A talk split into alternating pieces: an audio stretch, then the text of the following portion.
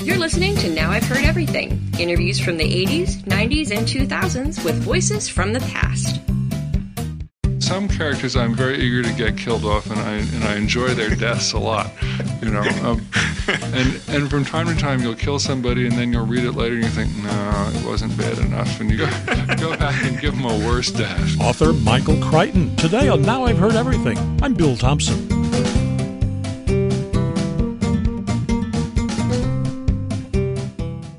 He earned a medical degree from Harvard, but Michael Crichton decided to become a writer instead. I have to tell you, as a reader, I'm glad he did. I'm sure he would have made a fine doctor, but some of his books are absolutely stunning. Now, I had read many of Michael Crichton's books, and of course, I enjoyed the movie The Andromeda Strain, based on one of those books, but I had never met Michael Crichton until 1990 when I interviewed him for the newest novel that he had written, this fantastical science based story about cloning dinosaurs using their DNA found in mosquitoes trapped in amber or something like that. Now, of course, after this interview, Jurassic Park went on to become a huge motion picture with Sam Neill and Laura Dern and Jeff Goldblum. We talked about it in the interview you're about to hear, and wait till you hear what Michael Crichton's ideas are about what the movie's going to be like. So, here now, from 1990, Michael Crichton. One of the reviews that I read said this is the best dinosaur story ever. sort of odd praise, isn't it? yeah, uh, uh, it, it, struck me. I mean, I know what they meant because I, uh, I, think it's a terrific story too. But it struck me as saying that that's the best story about Western Alaskan timber wolves I've ever read. Mm-hmm. You know, but but it is it, it, it's one of those stories that cries out, "Why didn't somebody think of this before? This is such a great idea." How did this idea come to you? Well, it was um, uh, slowly. Is I think the answer. In, in, the early '80s, I became aware that there was some speculation about cloning dinosaurs, and, and the, the, sort of amusing speculation that scientists entertain themselves with from time to time. And by the middle '80s, there were even some ideas about how exactly it might be done in terms of getting the, the DNA from insects in amber. And so I, I just sort of kept track of all this and um, eventually wrote the book. The um, the idea of doing a dinosaur book is very pleasurable. You know, I mean, it's a it's it's kind of about as much fun as something can be. Well, you know, the day after uh, um, I finished your book, I went and saw was it Three Men and a Little Lady, I guess, and they're putting her to sleep, and the sheets and the pillowcases are all done up in dinosaurs. And it occurred to me, maybe one reason we love especially kids, love dinosaurs so much is because they're so remote and distant, and they can't possibly hurt us now. Yes, I think th- I think there is something to that. I mean, uh, th- there's um, I'm I'm not exactly sure why kids like them, but um, it, I think it has something to do with the largeness of them, the uh, uh enormous size, and I think it has something also to do with the strangeness of the names. You know, I, I used to watch little girls of, of three and four go, Stegosaurus, Triceratops, you know, and you could see there was some kind of pleasure in just saying the names. And I, and I think also that the fact that they are distant makes them um, sort of fantasy creatures. I mean, you can think about them and uh, with the freedom that you have because they're not coming back. But you know, the the same thing that I find frightening about Robin Cook's medical thrillers is I, what I find frightening about the Andromeda strain, Jurassic Park. Could this happen?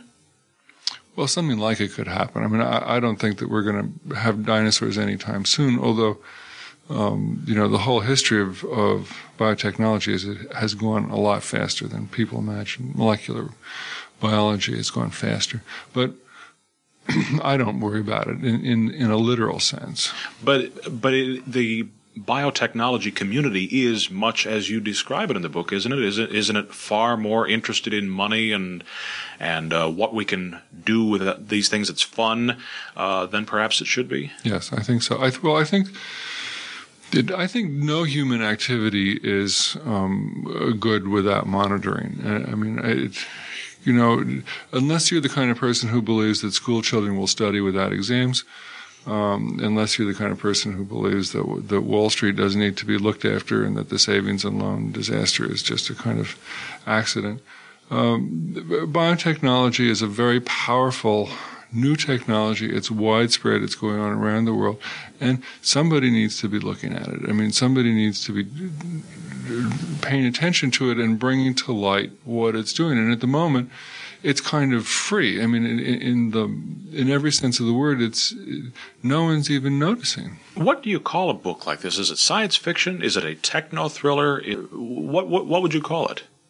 I call it a, a, a, It's certainly a thriller. I mean, it's certainly meant to be. Um, my effort, or one of my efforts, has been to make it compelling to read. Um, and I, and it's on a technical subject. So I guess a techno thriller is okay, but it, but a techno thriller to me implies a sort of hardware book, and this is this is clearly not so much hardware. I mean, how can dinosaurs be hardware? The um, and I and I think it's also true that I'm very interested in sort of hmm, what philosophical uh, questions, and and I use. Um, the fast pace of the story to, to carry lots of things along that might not otherwise appear in a book like this. How do you keep from from weighing the story down with that kind of message? I mean, when you when you when you have somebody in here like Malcolm who wants to tell us what's really going on mm-hmm. and try to put it into perspective from his point of view, how do you keep that from weighing down the pace of the story?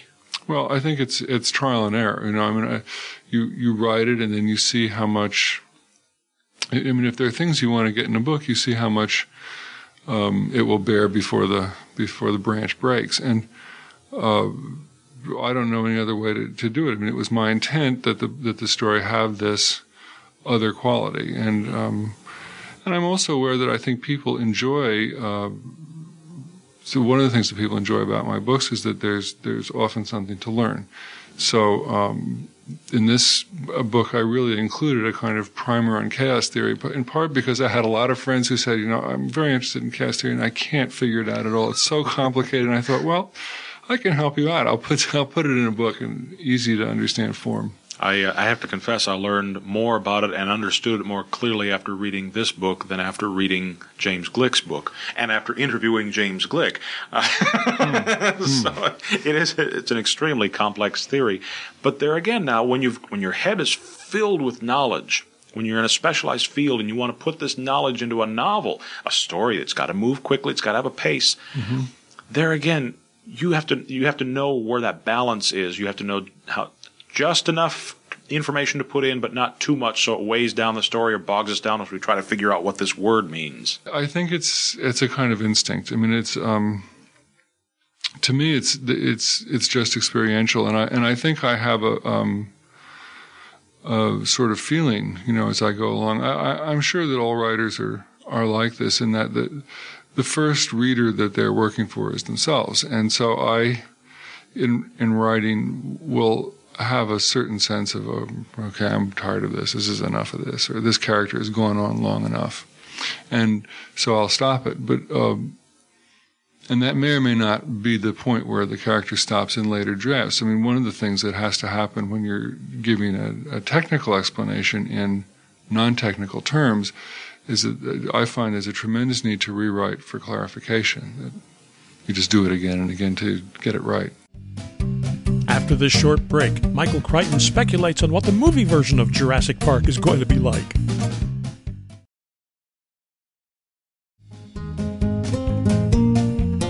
Now back to my 1990 conversation with author Michael Crichton. I'm wondering if you have the same emotion as you're writing as we do when we're reading. You know, we, we appreciate the technical and we, we're, we're fascinated by all that, but what we really want is for the bad guy to get it, get one of the dinosaurs to get him in its jaws and just crunch him to pieces. When you're writing, can you not wait to get to that part? Well, it depends. Now, some characters I'm very eager to get killed off, and I and I enjoy their deaths a lot. You know, um, and and from time to time you'll kill somebody, and then you'll read it later, and you think, no, it wasn't bad enough, and you go back and give them a worse death. You know, stretch it out a little bit. But I, you know, I don't think I'm by nature sadistic, uh, um, so that I have a certain amount of discomfort about this, but there's pleasure. I mean, yes, absolutely. And in a book like this, people get munched. I mean, that's part of the fun of it, and um, and I certainly enjoyed doing it. well, what what good would a dinosaur book be unless somebody got munched, right? Absolutely. I mean, they're eaters. I have to confess to a little bit. I, I, I experienced a little bit of discomfort when you introduced the children. I thought I'm not sure that as a reader that I wanted to see children put in an app, in a in a story where I knew somebody was going to get crunched because I wasn't sure what you were going to do with the kids. Um, did you have misgivings about that? No, not at all. The, the um, well, they're there for a couple of reasons. There's a sort of, um, I think, an, an obligation in the sense that our ideas about dinosaurs are all formed in childhood. I mean, you know, um, wh- what we think about them is is really um, relates back to to early memories. I mean, uh, most kids their first trip to a museum, their first exposure to science, it's all dinosaurs. And I ha- wanted to have the two kids have different views. So one of the kids is interested and is sort of an enthusiast, and the other one doesn't like it at all. Um, so that was one one thing, and the other, the other reason, which is a sort of metaphorical reason, is that I think it's important to um, to the extent that Jurassic Park is a, is a parable about the real world, it's important to say, you know, that we are making a world for our children. And if you don't want to see kids in Jurassic Park, how do you feel about your own kids in this world that we're making now? Because that's what we're talking about ultimately. I, I think one of the things I liked about the Andromeda strain, one of the things I like about Jurassic Park, is that that tiny little thread at the end that isn't quite woven back into the fabric and ni- nice, neatly sewn up. You, you're wondering, well, what does happen next? Hmm. How will they deal with that next? Mm-hmm, mm-hmm. I think that's true to life. That's true. Is I, I I have to ask novelists this because so many of them come in here and they commiserate about how miserable it is to be a writer and how they hate it. Is it as much fun to write a book like this as it is to read it?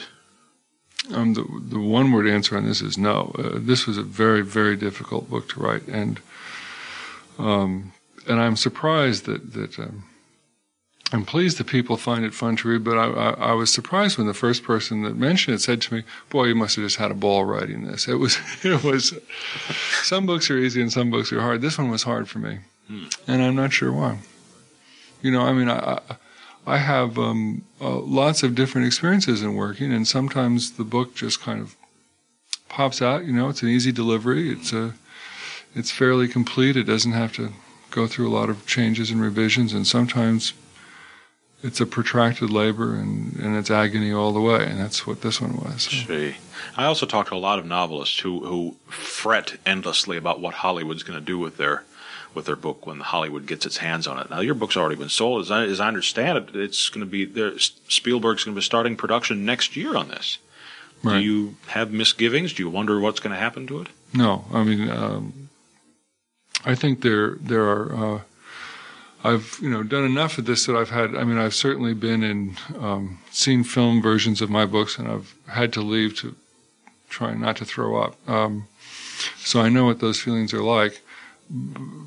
Basically, it seems to me that um, you know um, the author's complaints about what Hollywood do, does are. are um, self-serving. I mean, if you don't want to sell the book, you don't have to and um, and if you do sell the book, something will happen to it in, in terms of its transformation. I'm writing the screenplay now, and it's quite startling what has to happen. In essence, 90% of the book must go. You know, and and that's a kind of a funny problem when you think of it. I mean, you think 50% okay, I, there's some fat, there's some things that can go. And to, to reduce the story to a bare fraction of its original structure is a big problem. And then the second problem is a realistic um, problem for, for films about a book like this. How are they going to make the dinosaurs? They have lots of technical issues. The animal can't do this, and uh, you can't show that, and it's too expensive to do this.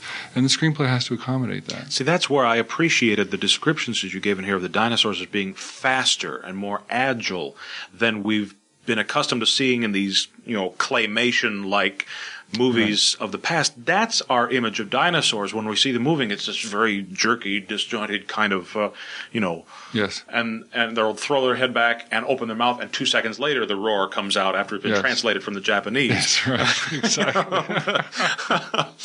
but it's I, I'm I'm really going to be curious to see how how they how they make nimble, quick dinosaurs. yes.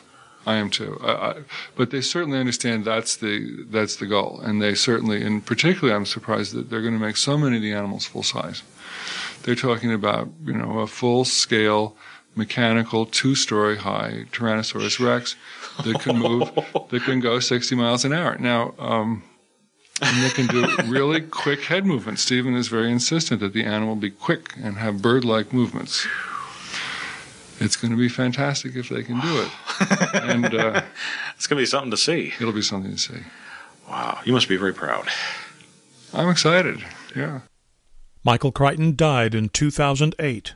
He was 66 years old. And you can find easy Amazon links to Michael Crichton's books at our website, heardeverything.com. Oh, and while you're there, be sure and listen to my 2013 interview with another author whose book made a little bit of success the author of The Exorcist, William Peter Blatty. It's as if I had landed on the planet with the manuscript of the, of the Exorcist under my arm.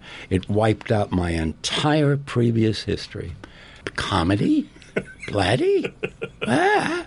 And my interview with another mega best selling author. James Patterson. I am doing a dance with the reader, and, and and we're all we're all in it together. They want to have a good time. I want them to have a good time on my tombstone, I want it to be Jim kept a lot of people up late at night. And of course, we post new episodes here every Monday, Wednesday, and Friday. And you can find Now I've Heard Everything on all major podcast platforms. And thanks for listening. Next time on Now I've Heard Everything, an interview that will literally make you hungry for more. My 1991 conversation with chef, restaurateur, TV celebrity Wolfgang Puck. The best thing about making up a good dish is you get immediate recognition. People tell you, God, this is so wonderful. If you build a house, you have to wait two years. They're going to walk in and then I said, well, yeah, it's wonderful, but the roof leaks. That's next time on Now I've Heard Everything. I'm Bill Thompson.